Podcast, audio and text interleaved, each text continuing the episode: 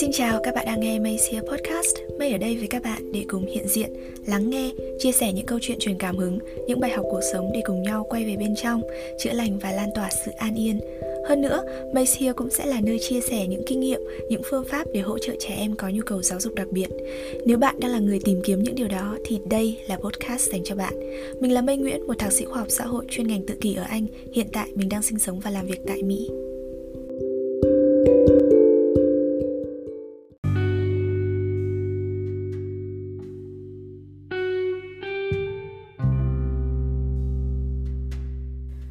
Với chuỗi mini series lời nhắn từ trái tim, tập 13 này của Macy sẽ là tâm sự của một người mẹ khác cũng có con cần giáo dục đặc biệt gửi cho May. Đây cũng là một người mẹ đã trải qua đủ mọi cung bậc cảm xúc từ khi nhận thấy có sự khác biệt của con cho đến lúc nhận được trần đoán chính thức và bắt đầu hành trình hỗ trợ con. Mình đã đồng hành và lắng nghe cô ấy tâm sự. Có nhiều lúc hai người nói chuyện rất khuya, những câu chuyện quần quanh dù mình biết, trong lúc đó mình không thể làm được gì nhiều cho cô ấy, nhưng ít nhất mình muốn lắng nghe để giúp giải tỏa đôi phần những chất chứa đang muốn nhấn chìm người mẹ trẻ này.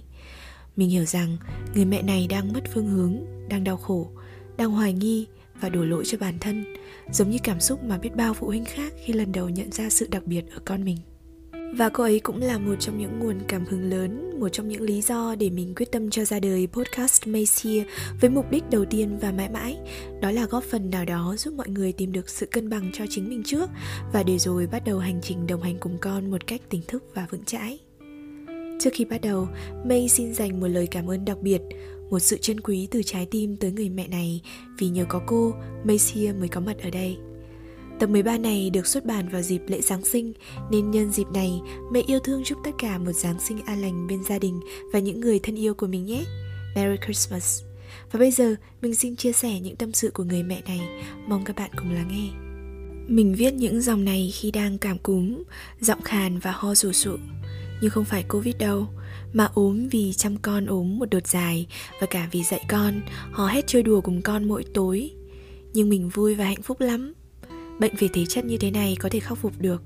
Khác hẳn với cách đây một tháng rưỡi, Mình mất ăn, mất ngủ vì lo lắng khi lần đầu tiên nghe kết luận của bác sĩ về bé con nhà mình. Chỉ một tháng rưỡi thôi, Mình như tụt xuống hố.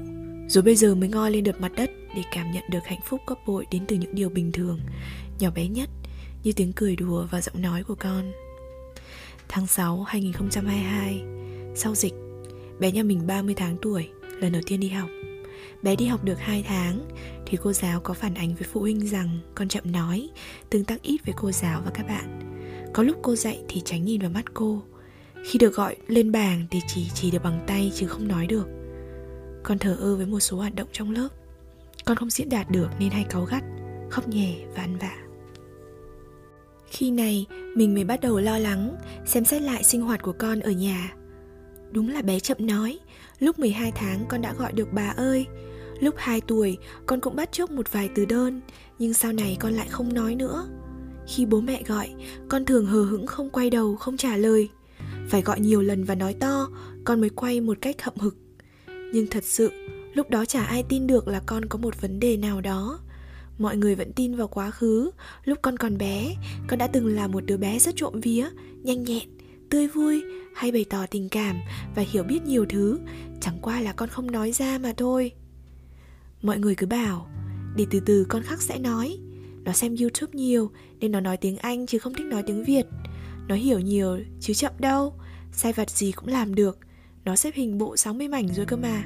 Nhưng là một người mẹ, tiếp xúc quan sát với con nhiều nhất, mình không thể ngồi chơi trên đống lửa như vậy. Vì nếu đơn thuần con bị rối loạn ngôn ngữ hay chậm nói thông thường thôi, thì tại sao con lại có biểu hiện lạ về giao tiếp như vậy? Mình quyết định cho con đi khám. Và kết quả như sẽ đánh ngang tai. Bác sĩ kết luận tự kỳ nhẹ. Mình không tin. Tiếp tục cho con đến trung tâm giáo dục đặc biệt quốc gia làm bài test có chuẩn tăng điểm rõ ràng. Thì cô giáo đánh giá chưa đủ cơ sở để nói bé tự kỳ nhưng có những biểu hiện cần cải thiện mà cả cô và mẹ đều nhìn thấy rất rõ.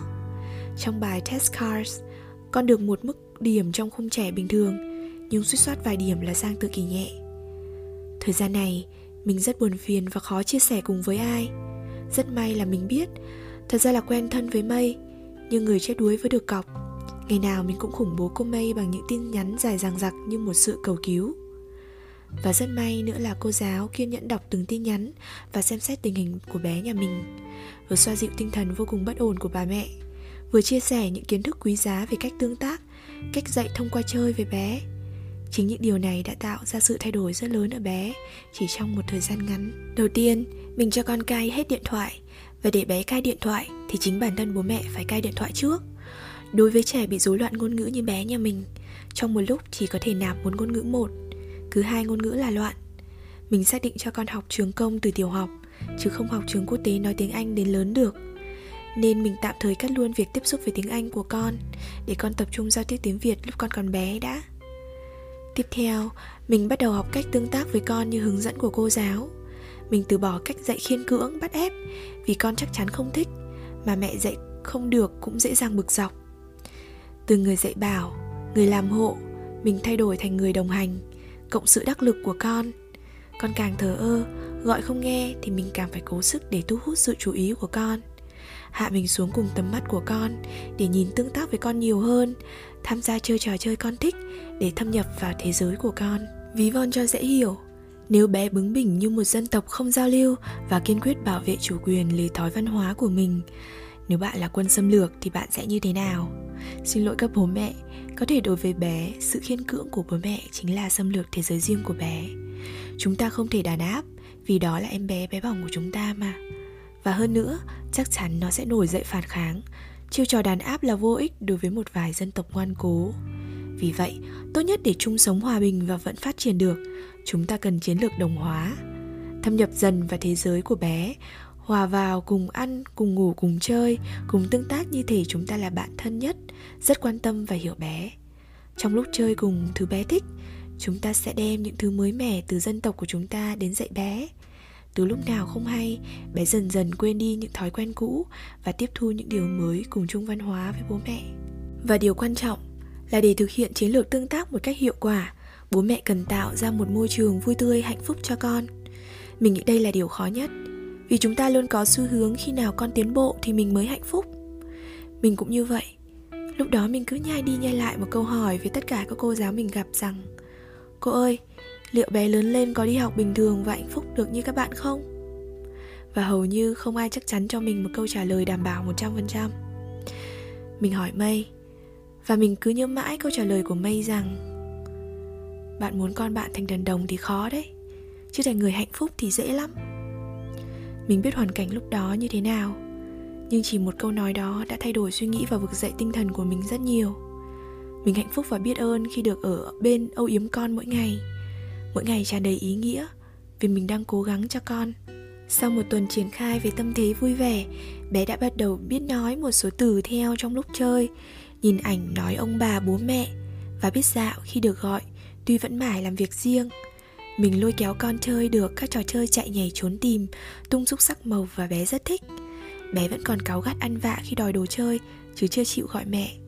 Mình nhìn con chỉ mong giá mà nó gọi mẹ nói được con yêu mẹ thì hạnh phúc biết mấy sau 2 tuần, con đã nói được các màu sắc, hình khối, con vật, đồ vật. Khi được cho thì biết xin ạ. À. Sau 3 tuần, con nói được tên ông bà bố mẹ. Tần suất gọi người thân của con nhiều hẳn lên.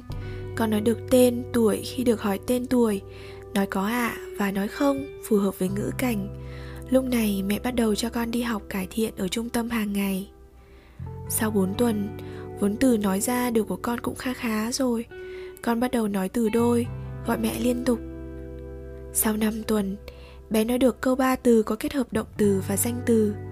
Đọc và hát phút đuôi hai từ khá nhiều bài thơ và bài hát. Tối nào cũng chúc ngủ ngon nhé. Cần món gì thì nói, con muốn. Giúp con. Khi biết sức mạnh của ngôn ngữ, nó rất thích nói và nói con muốn, coca, bánh liên tục thay vì gào lên ăn vạ như trước. Nó rất hạnh phúc. Còn ông bà, bố mẹ đôi khi phải chịu khuất phục bởi một em bé đang học nói. Thi thoảng, bé còn chạy ra ôm vuốt má và nói, con yêu mẹ, mà không có ai ở đó suối cả. Mẹ hạnh phúc lắm. Khi bé đi học, cũng tương tác với cô giáo và bạn bè nhiều hơn trước. Đúng là trẻ con tự tin lên có khác. Bé rất thích được gọi lên đọc thẻ bài vì bé đọc được hầu hết nhìn camera mình cũng thấy nó chủ động nắm tay bạn cô giáo cũng khen con tiến bộ Hiện tại, mình vẫn đang cho con đi học can thiệp với cô giáo, kết hợp với mẹ dạy và chơi với con ở nhà mỗi tối.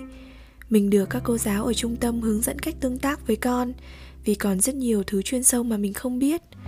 Vẫn là quá trình dài để mẹ cùng con cố gắng. Nhưng mình thấy rất may mắn vì khi lúc khó khăn nhất, có bàn tay kéo mình lên vực mình dậy, chỉ cho mình phương hướng.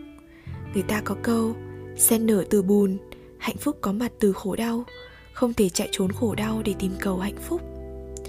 Mình đã trải qua phiền muộn nên càng trân trọng hơn hạnh phúc hiện tại. Hạnh phúc giản đơn đến từ những điều bình thường nhất. Còn vài tháng nữa thôi là bé tròn 3 tuổi mình vẫn tiếp tục nỗ lực không để phí hoài thời gian cố gắng vì con. Gửi các bố mẹ từng trải qua tâm trạng như mình cách đây 2 tháng mong các bố mẹ quan tâm, dành thời gian cho những thiên thần nhỏ của mình, phát hiện sớm những vấn đề, dù nhỏ hay to, và lắng nghe những lời khuyên từ các thầy cô có tâm huyết. Trên đây là nội dung bức thư của người mẹ trẻ gửi cho Macy một hành trình chỉ mới bắt đầu mà đầy sống động và tràn ngập những trải nghiệm đúng không nào? Mong rằng mỗi bố mẹ, dù có con có nhu cầu giáo dục đặc biệt hay không, thì xin hãy luôn trân quý từng khoảnh khắc được đồng hành cùng con, được ở bên con, được cùng khóc, cùng cười với con sau này nhìn lại mọi kỷ niệm sẽ đều trở nên đáng giá và hãy nhớ này giúp con trở thành một người hạnh phúc không khó chút nào và hạnh phúc mới là cái đích chúng ta nên hướng tới đúng không nào chúc các bố mẹ luôn an yên be happy Và đây là Mace Here, một podcast lan tỏa yêu thương và bình yên. Các bạn hãy đồng hành cùng mình nhé. Cảm ơn các bạn đã lắng nghe và hẹn gặp lại. Cheers!